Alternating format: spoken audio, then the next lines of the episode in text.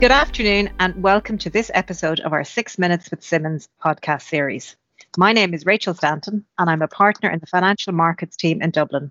Today, we are joined by David Cullen, who is the managing director and head of Bain Capital in Ireland. David, how have you found the last 12 months from both a professional and a personal perspective?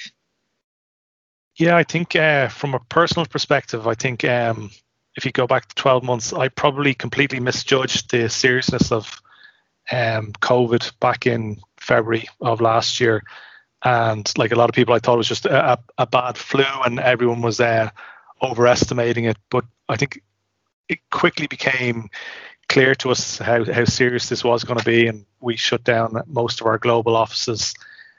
Um, from a personal perspective, I think at that time you kind of nearly are looking more to your family, seeing the the impact it's having there. A lot of young kids at home, so um, and then the, the ups and downs of the last year where you think uh, COVID is gone after the first lockdown, comes back and then comes back even worse again in January.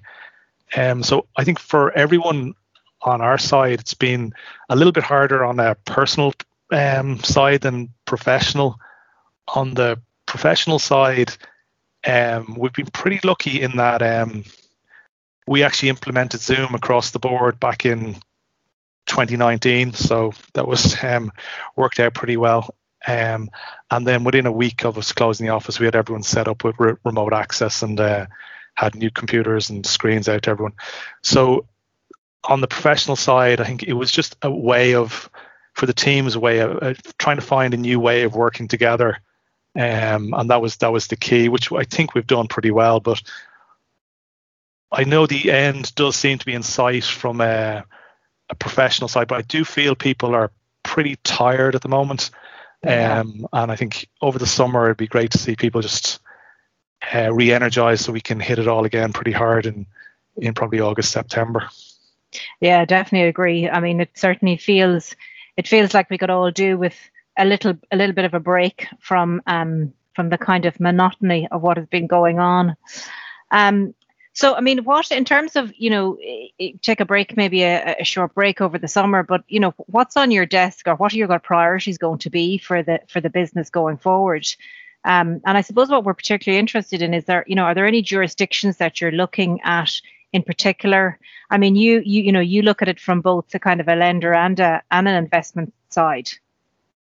Yeah, I think uh, across Europe, um, it's pretty similar story. I think uh, some of um, UK, for example, has definitely come back a lot quicker than than Ireland and Southern Europe. I think it's just mainly due to the to the vaccine rollout.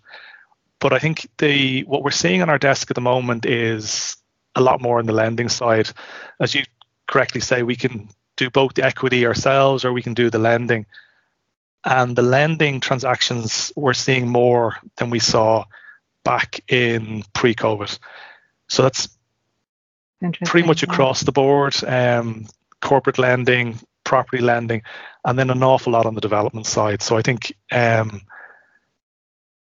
the forward funds that a lot of people thought were going to happen haven't happened. Um, so there is, I think, there's going to be a bit of a pent up demand for for on the development side. Uh, on the equity side of things, through COVID, we've bought, continued to buy assets, and um, they seem to be going pretty well so far. Touch wood. And then public equities is something we've looked at as well. Um, trying to buy some of the value we saw during COVID, and um, we still look at some of those markets just to see if there's if there's a bit of value. Mm. And and are there any particular? Um, is it kind of just across Europe that you're looking at, or um, are there any like any particular jurisdictions that you feel are going to be uh, more active than others? It, it's really hard to tell at the moment because I, I think what we're going to see is it's like someone hit a pause button on the whole market mm. and nothing really happened. Sorry, there was some transaction happened and we all seen the the continued I wouldn't call it a boom, but the continued um, volume of M and A transactions, which was really surprising. So it, feels like when the market comes back, it's going to probably there'll be a, a surge and a kick on in transactions again. But it's going to be interesting to see what happens when that sort of peters out. Mm. Like, has COVID actually had a, an economic impact? And logically, yeah, you have to think it has. and, and where will that be felt? Um, because like what we're seeing on a lot of trading businesses at the moment is a lot of them have surplus cash that they wouldn't normally have because a lot of their outgoings have been greatly reduced. And it's going to be interesting to see when government supports start to be removed and uh, revenue deferrals, all those sort of things start to come back. What what then actually happens in the market? Yeah, what the impact is going to be. Yeah. Um, so, uh, one final question, David. I mean, the, the, the ESG and taxonomy. I mean, they're certainly the buzzwords of the moment, and we're just interested to hear your views as to how you know they impact on your business. And is there anything that you're thinking about, or are there any um, actions that you're taking? You know, within Bain, I suppose, to to to address and to deal with the kind of the requirements that seem to be coming down the track with with taxonomy and ESG. Yeah, I think that's a really good question. Um, this has been high on the radar now in Bain for, for a couple of years. So um, we've hired a, a, global head of ESG, a global head of diversity. So it's been something we've, we've, we've been looking at and working on um, for probably two, two and a half years really intensely. So, um, for example, on the, on the ESG side, if I just look at uh, our own business, all our investments now would also be rated uh, on an ESG basis. So we would we would look at everything, both the equity and the credit investments.